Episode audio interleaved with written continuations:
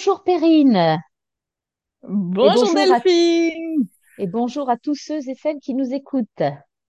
Absolument. Donc bienvenue aujourd'hui là pour euh, ce premier podcast qu'on va partager ensemble. Et euh, ce premier podcast, on va s'intéresser un petit peu à notre météo intérieure, comment je me sens là maintenant et euh, Et puis, euh, on verra aussi comment euh, il est possible qu'on se mente à soi-même parfois, justement, par rapport à, à cet état des lieux intérieurs, cette prise de conscience. En fait, euh, toi, Perrine, est-ce que tu as, tu as un exemple qui pourrait, qui pourrait définir ce sentiment-là, quand quand parfois, moi, ça peut m'arriver, je peux tourner en rond, me sentir mal. Quand je me lève sans motivation, puis que j'ai plaisir à rien. C'est comme si je pouvais remettre tout en question. Je sais pas si ça te fait penser à quelque chose, Perrine, quand je te dis ça. Bah écoute, euh, ça me fait penser à un événement qui m'est arrivé il y a quelque temps. Euh, je suis arrivée en voiture sur mon lieu de travail, donc c'est un parking souterrain, donc je descends et là euh, j'éteins le moteur et contre toute attente, je fonds en larmes. Je sais pas ce qui m'arrive, je comprends pas. J'étais prête à sortir de la voiture pourtant et là euh, non, je me sens envahie, complètement dépassée. Je pleure, je pleure, je pleure, et je me l'explique pas en plus. En moi-même, je me dis, mais ça va pas, euh, qu'est-ce qui te prend?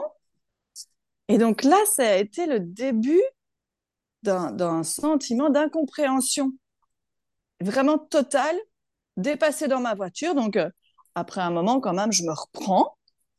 Finalement, je sors de la voiture et euh, je monte, je prends l'ascenseur pour rejoindre mon bureau, et la journée se passe normalement. Et, euh, et pourtant, quand même, quelque chose a changé.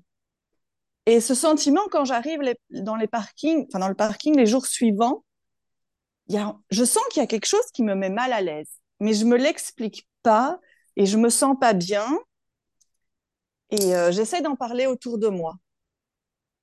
Et Mhm. là, euh, en fait, tout le monde me dit euh, des réponses du genre, bah oui, c'est parce que tu es fatigué, euh, bah oui, tu es sur un gros projet, quand le projet sera terminé, ça ira beaucoup mieux. Moi, j'ai l'impression que c'est pas ça. Enfin, en tout cas, je, je me sens pas comprise quand j'explique ça. Puis alors, on, on- on me répond aussi, ah, mais oui, mais c'est parce que tu as deux jeunes enfants, c'est pour ça, tu es fort fatigué. Et, moi, je mets ça là-dessus, mais je comprends pas. La seule chose que je vois, c'est que ça revient. Parce qu'un soir, ça m'est, repris en revenant du travail, là. Je rentre à la maison et euh, je retrouve mes enfants et au lieu de leur dire bonjour gentiment, tout d'un coup, je fonds en larmes. Pareil. De nouveau, complètement dépassé. Pas d'événement déclencheur a priori et incompréhension totale. Ouais, c'est comme si à chaque fois que tu te retrouves dans une situation euh, particulière, le sentiment qui va avec, ce que tu ressens, se réactive. Parce qu'il y a une incompréhension, il n'y a pas encore d'explication et euh, tant qu'il n'y en a pas, euh, ça se redéclenche. Ça me penser un C'est petit ça, peu à ça quand tu le décris. c'est ça. Et, et moi, personnellement, je voyais pas le déclencheur, quoi. Mais, mais en tout cas, c'était là. C'était arrivé sans que je ne demande rien à personne. Ouais. Et j'avais vraiment l'impression de le subir, en fait. C'est ça qui était compliqué. Est-ce que toi, ça de t'est déjà, ça t'est déjà arrivé, toi, ce, ce sentiment comme ça, euh, de te sentir un peu dépassé par une émotion qui, qui t'envahit? Oui, ça me fait penser euh, justement comme ça quand, euh, quand j'ai une réaction qui me dépasse, qui est incompréhensible. Et après, euh, je me rends compte qu'il y a une émotion derrière, j'arrive pas forcément à cerner. C'est ma, ma réaction disproportionnée, décalée, qui peut, qui peut m'alerter. Ça me fait penser quand, euh, il n'y a pas si longtemps que ça, j'avais fait, on faisait une promenade familiale avec mes enfants et mes parents sur la côte euh, morbihannaise, très belle région euh, de Bretagne. Et puis on se promenait et je suis amoureuse de la photo et mon papa aussi, c'est quelque chose euh, qu'on aime faire. Et puis euh, moi je me place à un endroit précis parce que j'ai un, un angle de vue euh, qui me plaît beaucoup et que je veux immortaliser dans mon appareil photo. Et j'ai mon papa à plusieurs mètres de moi qui me dit viens ici parce que, enfin quelque chose comme ça, viens là parce que le point de vue est, est mieux et plus joli, quoi.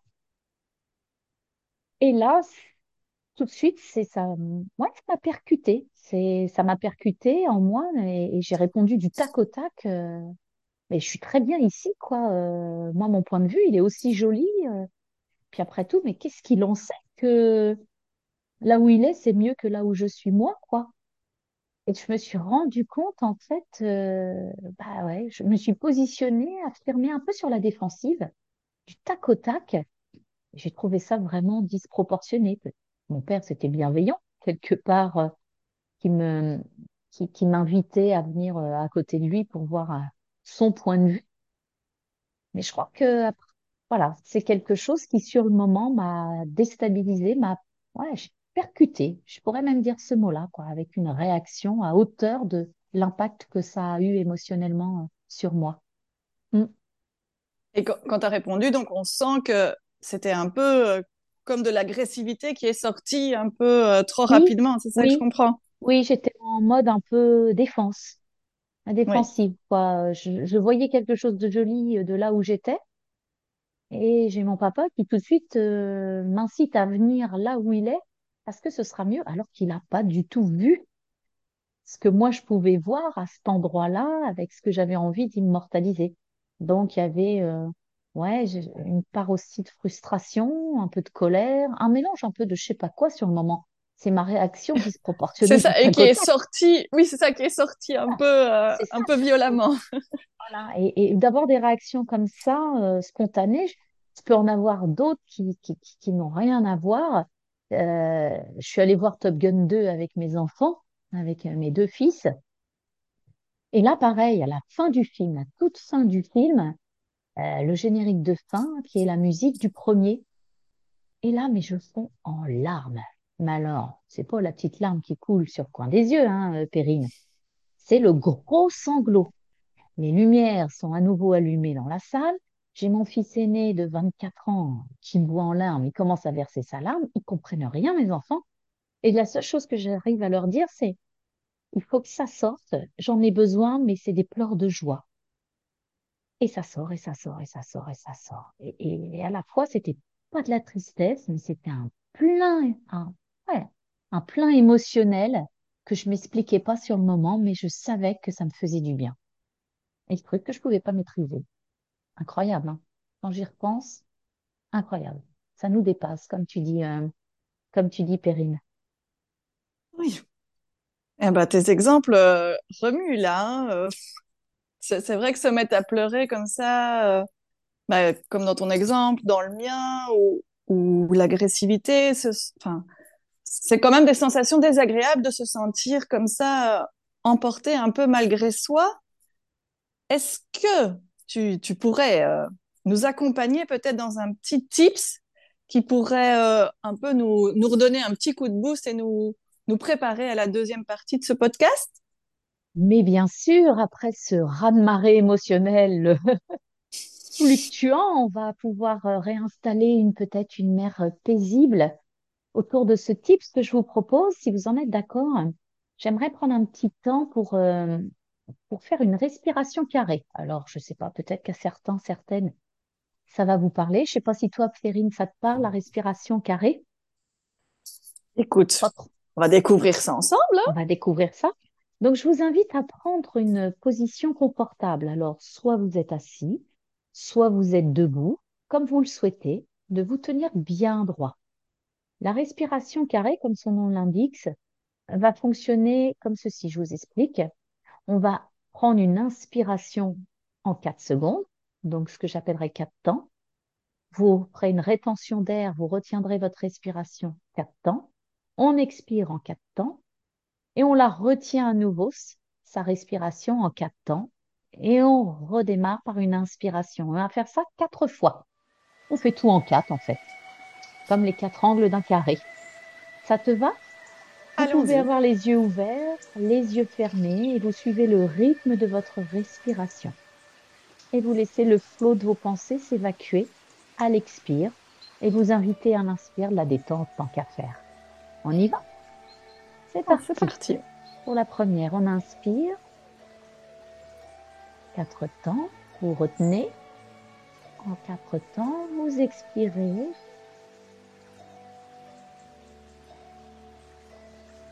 Vous retenez l'air quatre temps avant de réinspirer. Une deuxième fois.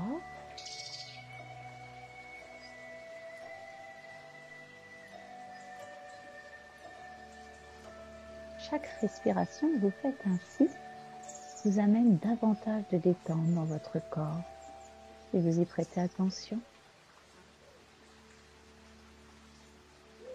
Et chaque expiration que vous faites, vous laissez s'évacuer toute forme de tension, contraction éventuelle.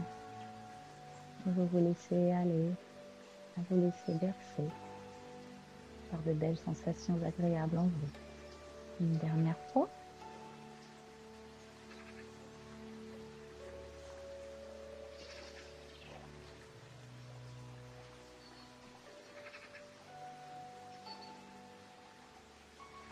Tranquillement à votre rythme, vous refaites surface. Vous reprenez une respiration normale. Et puis vous revenez avec nous là pour la suite de ce podcast numéro 1. Comment ça va pour toi, Perrine? Oh, bah, écoute, oui, ça, ça fait du bien. Et là, je me sens prête pour cette deuxième partie. Bien. Merci Delphine pour ce moment. Et je t'en prie. C'est vrai que ça redonne un petit coup d'énergie là, ça fait du bien. Ça fait du bien. Donc, pour revenir aux expériences qu'on a, que nous avons partagées ensemble, puis il y en a tant d'autres, hein. Je pense que ça peut faire venir euh, d'autres expériences pour ceux qui nous écoutent, ceux et celles.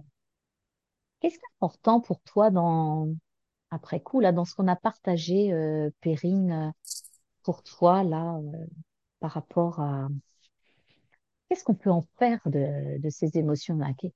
Est-ce qu'il est possible parfois qu'on se mente à soi-même euh, quand on y pense par rapport à ce qu'on ressent et, la réaction qu'on va avoir, le comportement qui va en, en découler? Eh bien, moi, ce que j'ai vraiment retenu de, de cette expérience, en fait, c'est arrivé ben, après coup. Sur le coup, comme je te disais, ben, j'étais complètement dépassée, je comprenais pas ce qui m'arrivait. Et quand j'ai cherché un peu à essayer de, de voir ça avec mon entourage, ben, je me sentais pas mieux. Et en fait, après coup, j'ai compris que l'émotion, en fait, elle avait une vraie information. C'était un message sur moi-même. Et, et du coup, au début, je comprenais pas lequel. Mais je suis passée par l'étape, OK, j'accepte qu'il y a quelque chose. OK, je comprends pas ce que c'est pour l'instant, mais je donne de l'importance un peu à ça. Je le mets pas sur le tapis. Je me dis pas juste, OK, les autres ont raison, euh, c'est, ça doit être la fatigue. Non, je sentais qu'il y avait quelque chose en plus, même si je le percevais pas. Et j'ai vraiment eu le désir et, et, et l'envie de comprendre et de m'écouter. Et c'est, c'est vraiment ça que j'ai ressorti de mon exemple, c'est que, OK, il y a eu ce moment où j'étais dépassée, mais il y avait une raison, il y avait un sens, il y avait une information, et, et c'était peut-être là euh, que ça m'emmenait en fait. Et donc Mhm. euh, ça, ça a été pour moi le, la- la- le plus important, c'était l'étape, ok, acceptation, il y a une information. Donc ça, c'est ce que j'ai retiré de mon exemple. Peut-être que toi, tu as retiré d'autres choses euh, de, de l'exemple avec ton papa, peut-être? Comme, comme toi, j'avais envie de comprendre euh, pourquoi euh, en moi il y avait eu une telle réaction là, euh, directe, très directive, j'ai trouvé. Et euh, je l'ai compris, mais très très peu de temps après, c'était peut-être le lendemain, enfin c'était très rapide parce que j'avais comme toi le souhait de comprendre. Et puis j'ai laissé venir à moi, voilà, j'ai lâché prise par rapport à ça. Et puis et puis c'est venu. En fait, je me suis rendu compte que bah, toute petite, avec bienveillance, mes parents étaient toujours à, à vouloir m'apporter ce qui était de mieux, suivant leur perception, évidemment. Et, et c'est vrai que je pense que mon, papa euh, avait envie de me faire partager son point de vue. Et, et dans sa spontanéité, euh, moi, ça m'a ramené à l'enfance où, euh, bah, dès que je faisais quelque chose, euh, à chaque fois, on me disait, mais il y a mieux. Euh, fais comme ci, fais comme ça, ou euh, réfléchis autrement. Donc, j'avais pas forcément le temps d'expérimenter et d'apprécier ce que je faisais, que fallait déjà que je fasse autrement. Non. Je pense que dans mon atteinte intérieure, c'est cet enfant-là qui s'est exprimé, qui avait pas envie, qui avait juste envie de savourer sa belle photo, quoi. Même si ça pouvait être bienveillant de, de partager un autre angle de vue, mais à ce moment-là, j'en avais pas envie. Et puis, pour Top Gun, eh ben, c'est vrai que, euh, alors là, ça a été spontané. Avec le flot des larmes, j'ai compris tout de suite qu'il s'était passé 30 ans, en fait, de ma vie entre le premier et le deux.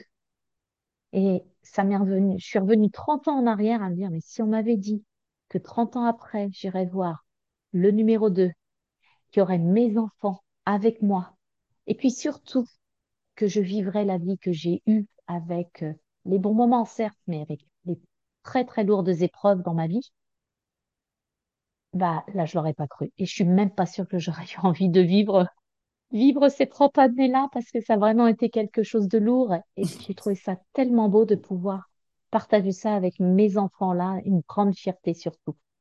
Voilà ce que j'en ai compris. Donc, euh, mon émotion, euh, mes pleurs, j'avais ressenti spontanément, c'était une belle émotion, mais tu vois, c'était ça. Donc, on arrive à sentir euh, si c'est dans le positif ou négatif, mais ce qui est intéressant, c'est d'en tirer quelque chose pour comprendre, pour, euh, pour la suite, pour savoir comment faire autrement la prochaine fois. Oui, ce qui, ce qui est vraiment intéressant, c'est qu'on a trois exemples vraiment différents quand on, on, on nous écoute. Enfin, moi, c'était vraiment, entre guillemets, les balles du ciment de l'information, de l'émotion, l'accepter, l'accueillir. Et, et puis moi, je ne savais pas trop quoi en faire. J'étais à la recherche de ça. Toi, on voit que vraiment, tu es déjà à l'étape hein, su- suivante où tu, avec ton papa, bah, tu as su prendre le recul, voir que c'est la petite fille en toi qui avait un peu répondu en voulant prendre sa place d'adulte et que ça se jouait là. Et, euh, et pour Top Gun, ce magnifique euh, retour sur ta vie euh, en quelques instants avec une chanson, euh, on voit vraiment, on voit vraiment l'évolution. Et, euh, et j'ai même envie de dire que ça va tout doucement nous amener sur le, prochain podcast, qui est d'aller justement un pas plus loin, en fait, sur cette recherche d'information et sur ce qu'elle peut nous renseigner. Parce que l'objet du podcast 2, c'est mieux nous connaître et savoir ce qui est vraiment important pour nous. Donc, euh, je crois que nos émotions peuvent être un petit indice. Donc, euh, Oh oui, hâte j'ai hâte, au prochain rendez-vous pour, euh, pour en discuter. Qu'est-ce que tu en penses? Ah oui, de voir qu'est-ce qui nous touche le plus dans la vie, qui nous fait vibrer. euh. Ah oui, j'ai trop hâte, trop hâte de voir, euh, de voir tout ça là, comment, comment on va pouvoir présenter et partager ce beau podcast numéro 2 avec toutes les personnes qui nous écoutent. Eh bien, écoute, Perrine, je vais te souhaiter une très belle journée et puis euh, pour ceux qui nous écoutent, peut-être une belle journée aussi, une belle soirée ou une belle nuit. Je vous dis à très bientôt et euh, hâte, hâte, hâte. Au Au revoir à revoir. tous, à Au revoir à bientôt! tous. À bientôt.